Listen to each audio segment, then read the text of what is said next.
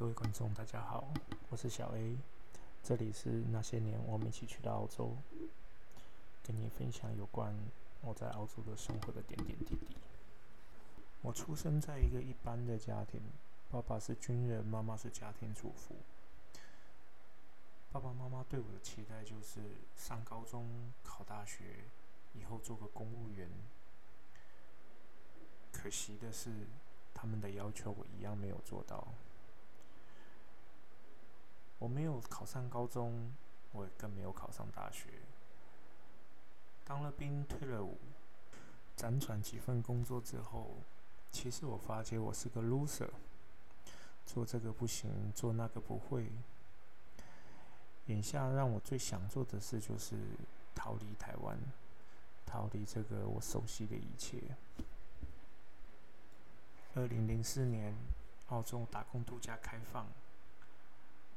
我不算第一批人，但是我听了第一批人在网络上的分享，所以当时我萌生了一个去澳洲的念头。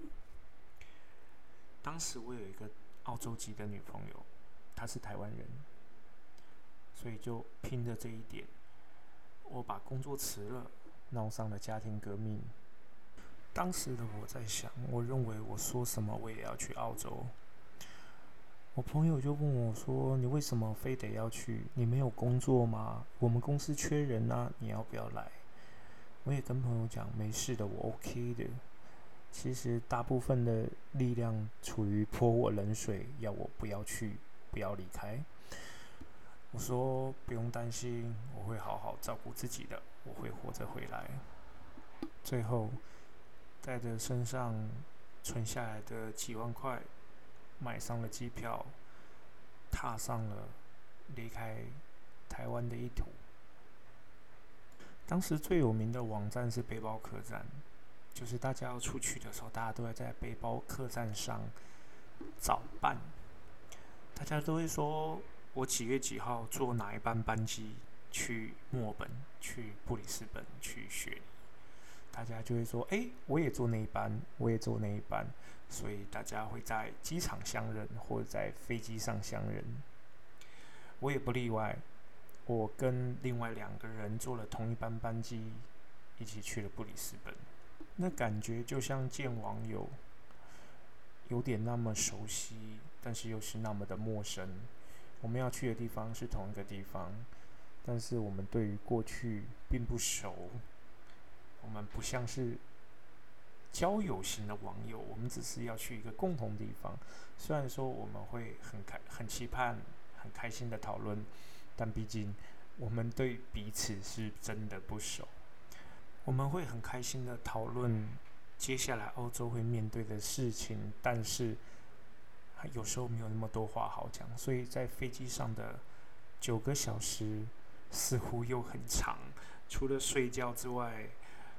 偶尔也只能尬聊两句，说实在的，就是没那么好聊。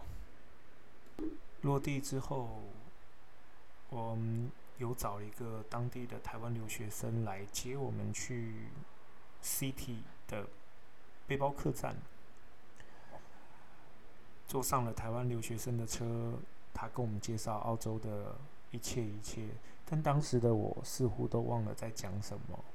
我只是觉得他给我的感觉很不好。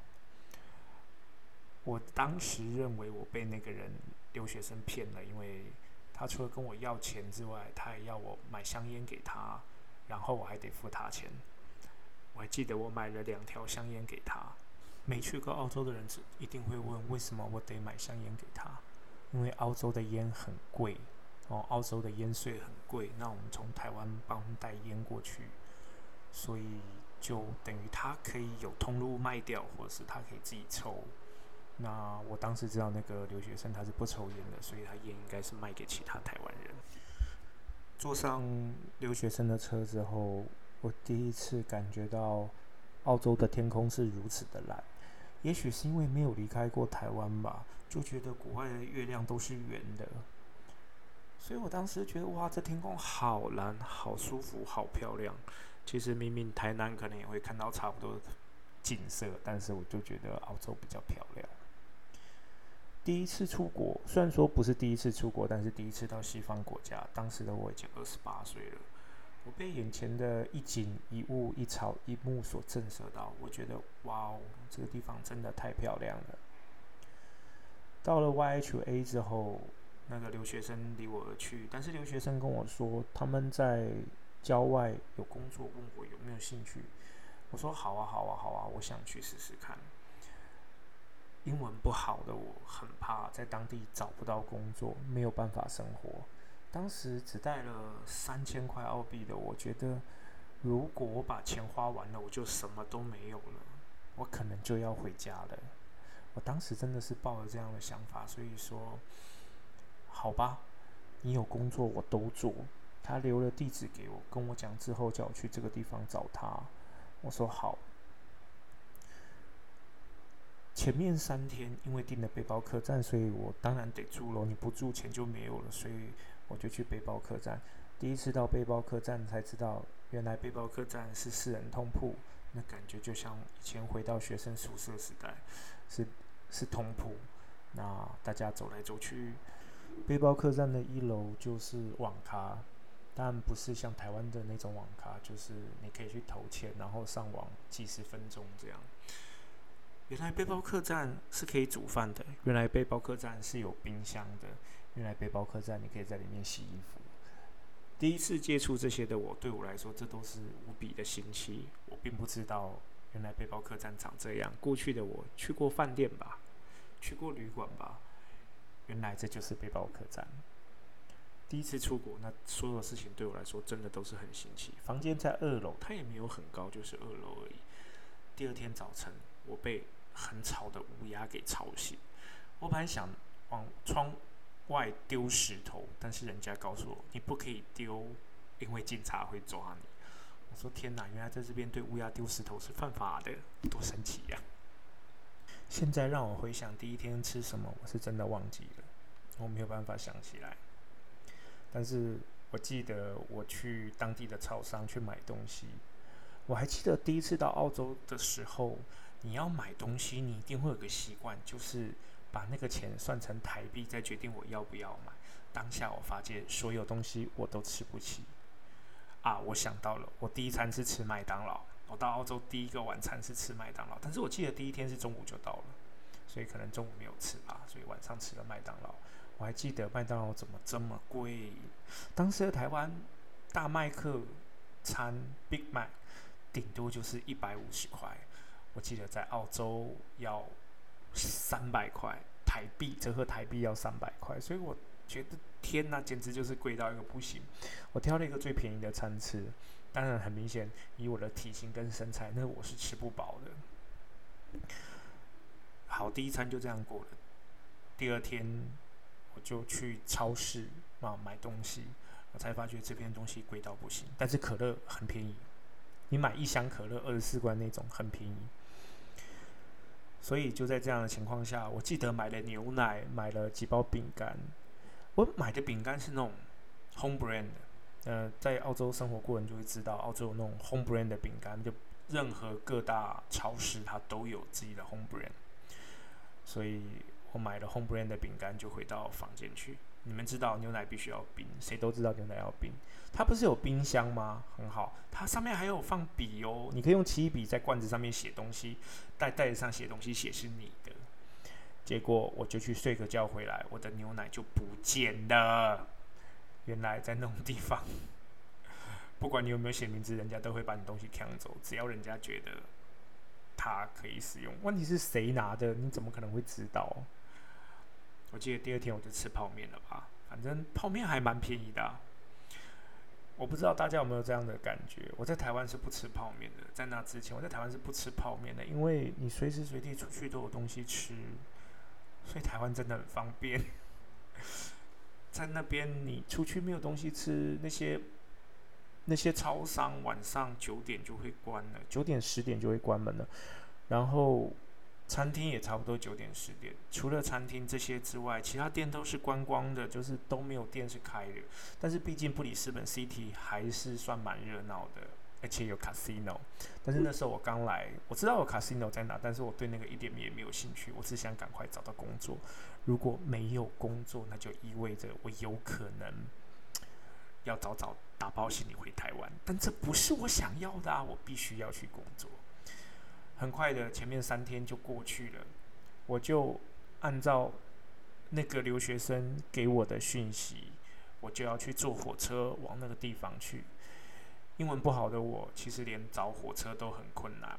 我记得我闹第一个笑话，我买的 ticket，我要去的地方叫做 Gaton，啊，那边是一个农场大镇吧。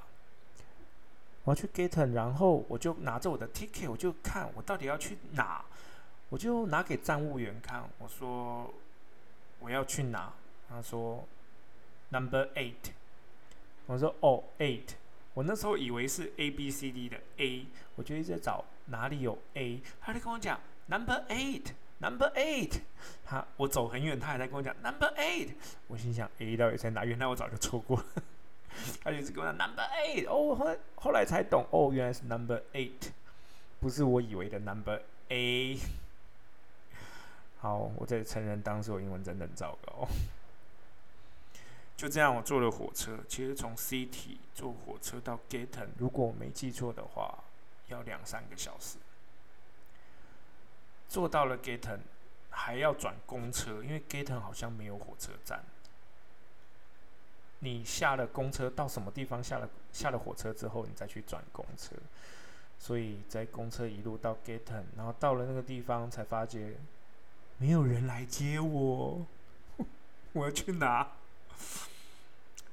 当时有手机，那时候那个年代有手机，但是那时候手机并没有网络，那时候没有网络。诶，有网络，有网络，但是网络很贵啊。我记得网络是算没的，所以而且那个乡下地方真的是没有网络。就我记得我就在镇上晃，我在等那个留学生给我打电话。我在镇上晃的时候，就看到还蛮多亚洲人的。那时候我并没有意识到，我以为他们是台湾人，在后来发觉不是，大部分是韩国人、香港人跟台湾人。然后没多久，那个背包客就接到我了啊，那个留学生就接到我了，就去那个房子。哦天哪，这房子是新房子耶！这房在一个山坡上，它是一个新房子，那感觉真的很漂亮，就像我们在美国电影里面看到那个房子那样。一进去是一个客厅，然后有三个房间，厨房是开放式的，后面前面有院子，后面有院子，然后还有车库。天哪，这感觉就是太美好了，太梦幻了。但是这个梦幻呢，撑不了多久就被打破了，我后面会讲。那我就说，接下来我要找工作了。那他就带我去了 A 军那边，他 A 军是一个韩国的 A 军，他就说，就这边帮你介绍工作，你要给我两百块的佣金。我说，哦，原来要给你钱，可是你为什么前面都没有讲？他说，工作不是免费的，你应该知道。哦，我还有来接你。我心想，你来接我不是很远呐，很近，而且你有车，我没有。但我就这样给了他的钱，然后我也就找到工作，工作也有一个三百块的押金，就是说如果你没有做满三个月的话，押金是不退的。所以我也只好就这样安顿下来。他说隔天就可以上工，我心想真的太棒了，隔天就可以上工。但是隔天早上是六点集合，那就意味着你必须更早就要到。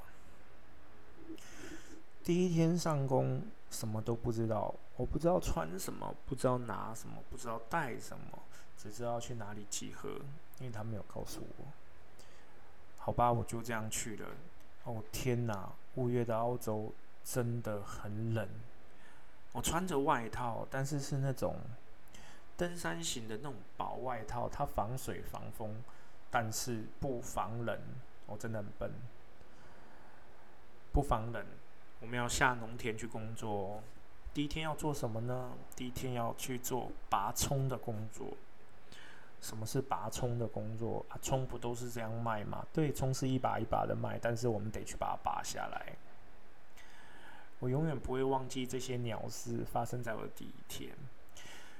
呃，你去集合的地方，他有车会接你去农场，那一个人要六块钱的车票，每天六块钱，你跟 A 君买，每天六块钱的车票。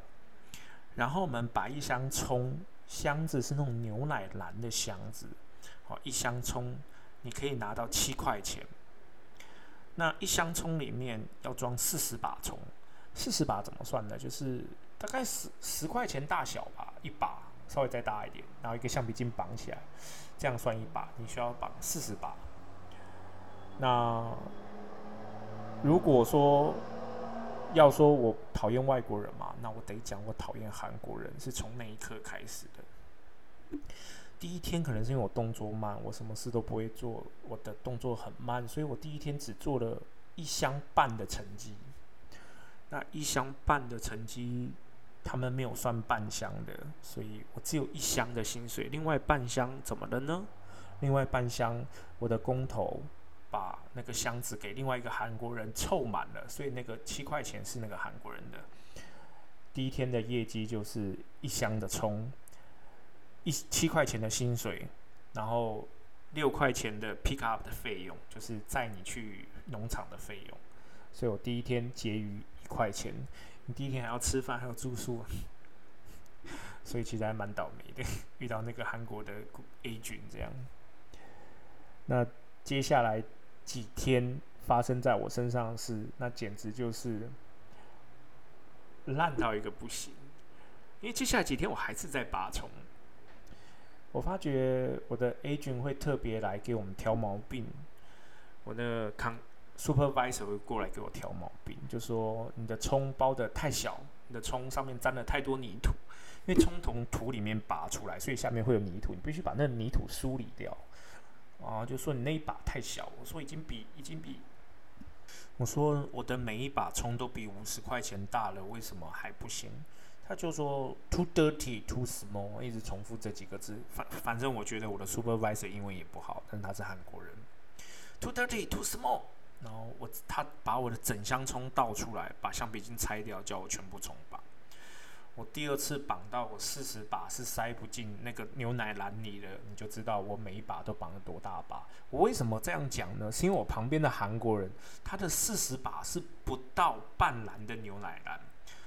我我怎么看那个冲不到不到半篮？因为我们装冲的时候，那牛奶篮是侧倒的，不是正放的朝上，是朝侧边，所以你是平放一把一把一把放进去，你放完再算嘛，就大概就是它就是半篮再多一点。但是我最后三十七把、三十八把就已经把整个牛奶篮塞得满满满。同样的是一篮，那都叫一篮，所以我也是七块，那韩国也是七块。然后我们觉得更可恶的是。因为我们一开始去是先拔葱，他不是告诉你说今天有多少个牛奶篮，他是先叫大家先拔葱。大概等到八点九点，那个 farmer 那个农场主人来的时候，他才会把牛奶篮用叉叉车把那个牛奶篮拿过来。所以到那个时候，我们才知道有多少牛奶篮。譬如说今天可能有五十个，今天有八十个，今天有一百个。可是我们六点就出出发了，对不对？我们大概六点半到那边，我们就开始工作。所以你到那时候，可能九点十点那个 farmer 来的时候，可能大家的葱已经拔够了，因为充够不够取决于人家 order 的多不多。所以当充够的时候，牛奶篮就不会很多。有可能你拔了一大堆葱，结果没有篮子装，你还是没有钱。然后我觉得我们的 supervisor 很坏，他牛奶篮来的时候，他是先用韩文讲。牛奶篮来的，他是讲 box 来的，但是他不是讲英文哦，他是讲韩文哦。我是后来才知道，原来他是先讲韩文，等大家通通都韩国人都去拿完了，他才讲英文 box coming。所以在我们听到英文之后，我们才要去拿的时候，其实韩国人已经拿完篮子都走了，因为我们在拔葱的地方跟篮子一定是有一个位置，他不可能把篮子丢在葱上面，那葱葱都被压扁。所以其实他他他放的是有点远的。那韩国人都去哪了？我们才知道哦，我们要去哪？是我们后面才学到。当你觉得韩国人起身的时候，就跟着起身就对，不管他在讲什么，就起身就对。其实因为我们在拔葱的时候，大家都在聊天，所以并不会特别去注意那个葱、那个那个牛奶篮车是不是来了。这样就是这样的状况。然后我们发觉韩国人、韩国人那个工头啊，处处针对我们。我们后来也交了一些好朋友，就是韩国人，所以。后来我们拔葱的收入都不高，因为就是会被刁难。那你会问，如果就像之前的状况，牛奶篮来了，就牛奶篮不够怎么办？对，我们就会把剩下的葱装到自己的包包里带走。所以我们曾经过带过一整个购物袋的包包，里面全部都是葱。那大部分的背包客住在下面的地方叫做 Caravan Park，Caravan Caravan Park Caravan，Caravan Park。我天哪，怎么一直饶舌这样？那我们叫中文就叫它车屋，它就是那种修旅车、旅行车的车放在那边。那那边因为就是背包客打工小镇。所以那个一个 caravan park 呢，就住满了，基本上都是背包客。我们那那个 caravan park 那经营者那对夫妇，我看他们也是赚赚赚了背包客不少钱，一个礼拜大概七十块澳币一个人，然后一间房间大概住四个人，两个人到四个人。如果你是情侣，你当然可以住小一点，就是双人套房。那不是的话，他的就是那种。钉钉补补，那你知道那种 caravan 那种车打开，他会在外面再补一些墙壁，给它补满，就反正一个房间可以睡四个人。那大部分人就在里面煮菜，然后煮饭。那大家因为在不同的 farmer 的地方工作，所以大家会拿到不同的农作物，有花椰菜啊，有牛番茄啊，小番茄啊。像我是拿葱，然后有拿美生菜啊，呃，各各呃还有。白花野菜就各各种的农作物啊，土豆，然后胡萝卜都有，就是这些青菜其实都都有。就是回来就大家就觉得就根本就是一个菜市场嘛，就是回来就是哎，你给我一点青菜，我给你一点青菜。然后这这这五六个人比较好，就是他们吵一吵就在同一个屋檐下吃饭这样。住车屋很冷啊！我们去的时候是我去的时候是五月，那时候六月，澳洲澳洲的是南半球，所以六月是冬天，是会下雪的。但只是因为我们在布里斯本那边不会下雪，但是很冷。你知道我们曾经早上去农场的时候，农场结冰的，那个那个农作物上面结冰呢，你看有多冷。然后我们穿着雨鞋或穿着布鞋下去，哇，那个脚都是湿的，然后都。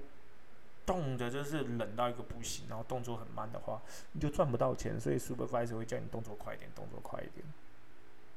我们台湾人吧，大家有的做久了就稍微会老油条一点，大概一天可以做个十十个箱子或十多个箱子是可以的，是可能的。啊，那取但是前提是那天箱子要很多，人家需求量要很大的话，就有可能。因为我们听过韩国人一天做三十个箱子。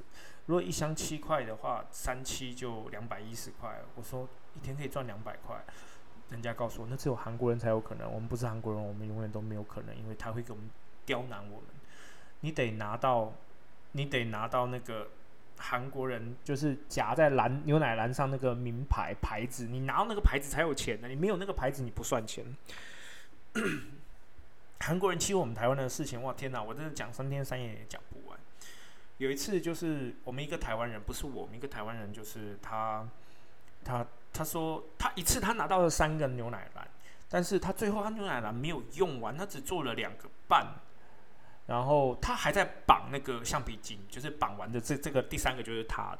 那个 supervisor 走过来说这个牛奶篮他要拿走，他还不讲，他没有讲更正，他没有讲，他就来了就拿走。然后那个女生就看到他说，哎，这个篮子是我的，他就说没有有人要了。他说：“可是我有葱在里面。”就韩那个韩国 supervisor 干嘛呢？把所有葱倒出来，他的箱子有人要，他就把箱子拿走。所以我们看了真的很多次，就觉得那韩国人都是欺负我们台湾人。我们后来才知道，其实韩国人是看不起我们台湾人，在农场他们是处处欺负我们的，就是他瞧不起我们，他是瞧不起日本人，也瞧不起香港人啊，无所谓了。他他们就韩国人就告诉我说，他们认为他们是亚洲最厉害，他们只是暂时输给日本人，但是以后他们会超越他们的。我心里想说，哪里来的自信呢？就这，what the hell？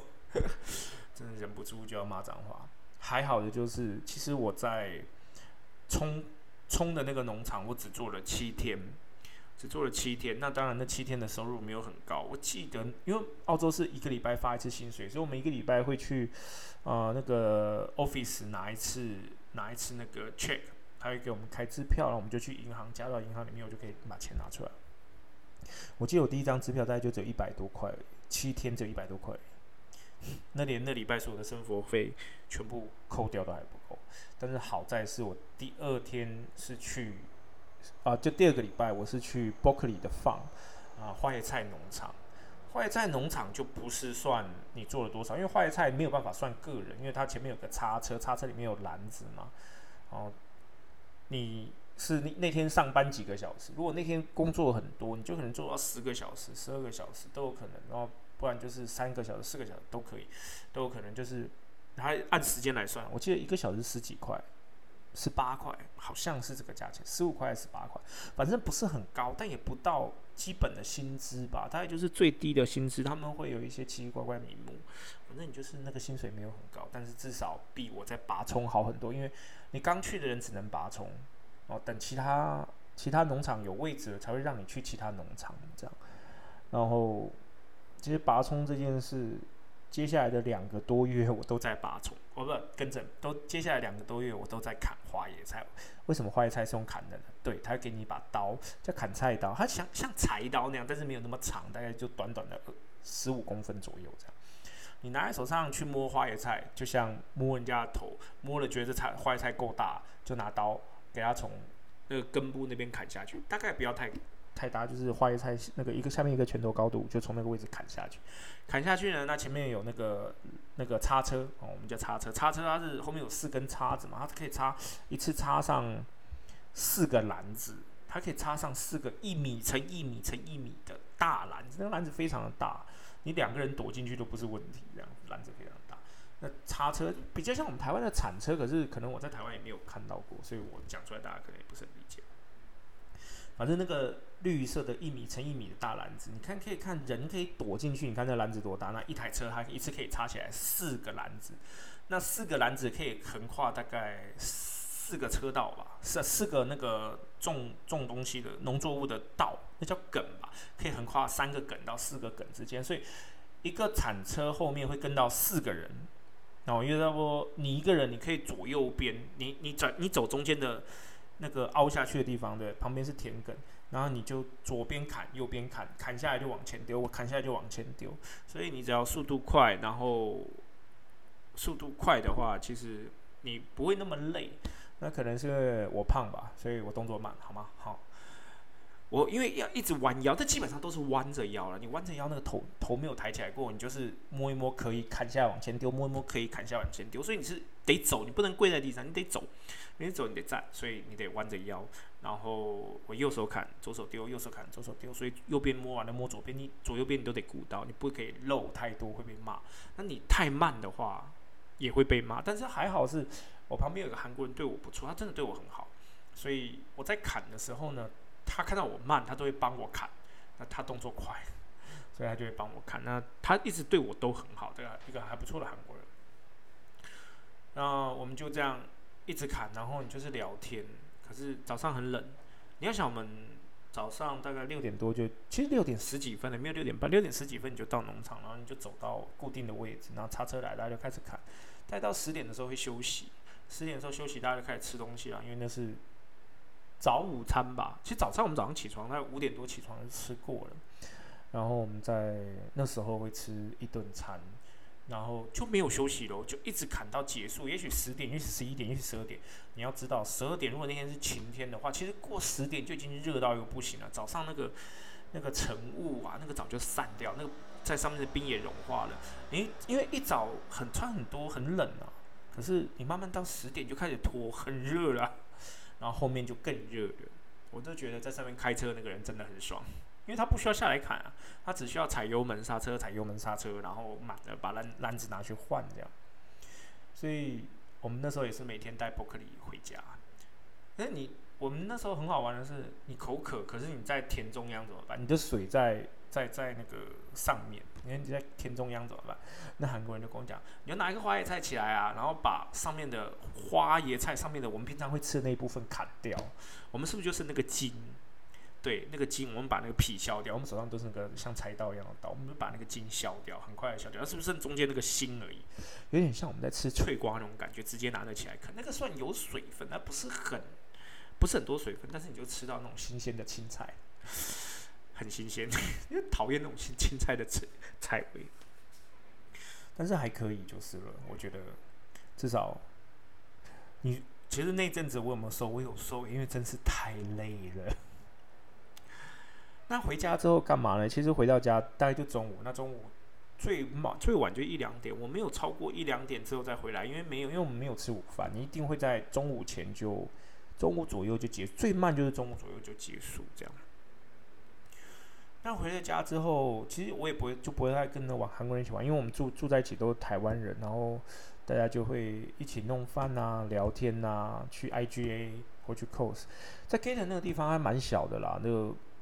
没有麦当劳，有 KFC，有 IGA，有 COS。IGA 在澳洲算一个比较，是跟是它是跟 COS 同一家公司的啦，就是 IGA 一个比较小的那个 supermarket，然后 IGA 稍微大一点。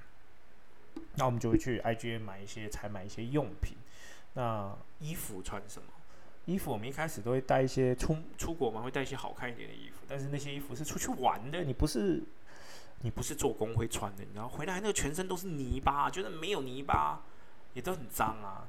所以我们去当地那种 two dollar shop，其实它我后来知道那叫救世主商店，救世军救世军的商店，它是一个红色的盾牌形状的 logo 吧。现在现在我形容真的有点忘记，但我确定是红色字。一件衣服不贵，就是人家那种不要。不要那种抖内出来的衣服，它一件卖两块、三块、四块、五块。其实那样的衣服，我们后来就买了好几件，因为你穿在农场，不管怎么洗它都会脏。然后我们最喜欢就去 IGA 逛啊，买买买饼干啊，买买洗衣粉啊，买泡面啊，买买这些买那些，就是买买。很多东西没看过，pancake 我们在台湾没看过，到那边就买。那不知道 pancake 那个东西买了得一次用完。我我曾经买过 pancake 那个 mixer，就是松饼混合剂。粉或者是跟着松饼混合粉，它的粉它会给你一个罐子，一个铝罐，呃，跟着一个保特瓶的罐子，那是保特瓶罐，塑胶罐的。然后里面粉大概只有三分之一吧，剩下就叫你装水装满，然后你就可以摇一摇之后，你就可以倒出来煎 pancake。然后煎完之后就一次得用完哦。我不知道，我用了一半，我把一半收起来，我想下次再吃，就隔一个礼拜再拿出来打开，整个酸掉，好笨啊我自己。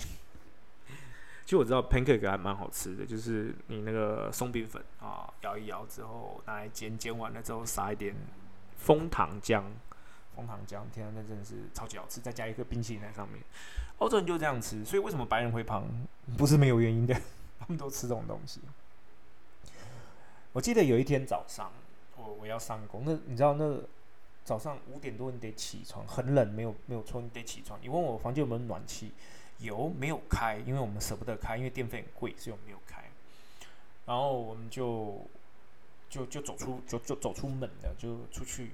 我想说今天天气不好，因为我抬头看天空有块云，很大的云哦。那旁边是黑，但那块云是灰灰的，就那种感觉就像我在台北看到一块云在天空，然后因为那边光台北光害很严重的话，天空就是灰灰的，对不对？你照到云就有灯反射下来就灰灰的。我就说那边有块云。我就想回想，昨天也看到那一块云，它也才在差不多那个位置，也差不多大块。我就想说，这边云到早上就会散掉，因为等一下六点多，等下天太天亮了之后，那云就不见了。我这样反复看了好几天，我发现一件事：天哪，那不是云，那是银河，在整个天空，它基本上横越了整个天空。哇，那真的好漂亮！我后来之后，我每天早上出门，我都要看那块云。我整个看到那银河，我心情都好开心，好开心，好开心。这边我突然想到一件事，就是我第一次在澳洲的时候，前面几天在澳洲，在那 Gate 那个小镇的时候，过了五点，路上的商店全部都会关掉，除了 IG IGA 跟那个 COS 那种 Market 之外，其他的商店全部都会关掉。不管什么店，银行一定会关嘛，哦，然后那种电话店、卖卖卖卖服饰的店、卖卖房地产租房子的店，任何店都关门了。除了餐厅，可是我们那小镇也没几家餐厅，有餐厅也不好吃。我就觉得，天哪！我是来到那种活尸禁区的那种拍片现场嘛？你随时都感觉那个转角口，等下会走出一个僵尸活尸跑出来，然后对发了疯对着你冲，得赶快跑。那个路上真的是没有人。那因为那边其实也没住什么人，住的人不会住在那个地方，会稍微住外面一点。所以那边你走稍微走远一点，就是就是就是都是没有人就对了。你就觉得这边等下会不会真的有僵尸跑出来？真的觉得原来国外就是过了五点之后，所有的店面就都关门了，都没有了，除了餐厅跟那个 supermarket 之外。我觉得好压抑哦，这个东西带给我很大的震撼、震惊。晚上它是出出奇的安静，除了虫鸣鸟叫之外，台北你永远不可能有那种感觉，就是虫鸣鸟叫，它永远就是很吵。所以在这种相比之下，我我更喜欢澳洲的生活。我是在台北土生土长的小孩，但是我在宜兰读的五专，我们学校叫复兴工专，那是个穷乡僻壤，后面有山，前面有海，校门口走出去就是农田。但现在我们学校不见了，它改制，但是改制之后还是倒了，它抵不过少子化的侵袭，可怜呐，我们悲哀啊。所以其实我还蛮喜欢那种慢生活步调的方式，我觉得那种生活步调让我觉得我很享受。那时候假日，你说我们去哪？我们刚到，我们没有钱，没有车，那假日能去哪？所以假日我们去哪呢？结果那些韩国朋友找我去教会，跟我讲教会是很棒的地方哦。然后我们也去了，那我们后来也会去，为什么呢？因为教会有免费的午餐可以吃，不用钱。就是教会可能会准备一大堆食物给我们，因为我们都是背包客啊。很多都是也没有钱，然后教会每个礼拜三晚上固定有学英文。我第一次祷告是在那时候，他有人带着我们在餐前的祷告，就是吃饭前啊，感谢主什么的。那为什么会知道他在讲什么？是因为我们后来有台湾的台湾人。基督教的吧，所以他也带着祷告，所以我们才知道原来他前面在感谢主，感谢上帝赐赐给我们食物，但其实内容我早就忘记了。但是至少我我我省掉一餐就是好几块钱，我省下来。我觉得教会里面的人都还是蛮亲切的，而且有一次我忘了是为什么，他邀请我们所有的背包客，呃，去其中一个 grandma。一个老奶奶的家里做聚餐，然后那是我们第一次到一个白人家里面，第一次到一个澳洲人家里面，我们才发觉，哇，原来外国人的家是这样，很大啊，还是蛮舒服的。可能也许是因为那边是乡下，所以，呃，所以其实房子都很大。其实后面有大家会跟我们讲到，其实，在 CT 里面的房子没有那么大。啊，然后我们大部分，我们大概去了十几二十个背包客吧，他也是准备了很多好吃的东西给我们，比我们平常在教会吃的东西还好。我们去那个 grandma 家的时候，吃的是比教会还好。教教会就是一般的那种那种东西，所以并没有特别的好吃，就是吃得饱，饿不死这样。那那时候我们在 Gaten 这个地方，我们也不大会去布里斯本，因为来回的车程得要花四五个小时。那你坐火车去，你当天去其实时间是不够的，因为公车要接火车，时间很赶，所以有固定的班次。你要出门，对不对？早上六点一定得上公公车，然后到那边不知道是几点又坐火车再到市区这样。所以其实这个路程还是还是蛮远的这样。所以我们其实一开始很少出去。那今天跟各位分享到这边，希望各位喜欢。我的澳洲生活，那你也可以跟我分享，如果你们也在澳洲待过的话，或是告诉我你们的想法。OK，今天到这边，谢谢各位，拜拜。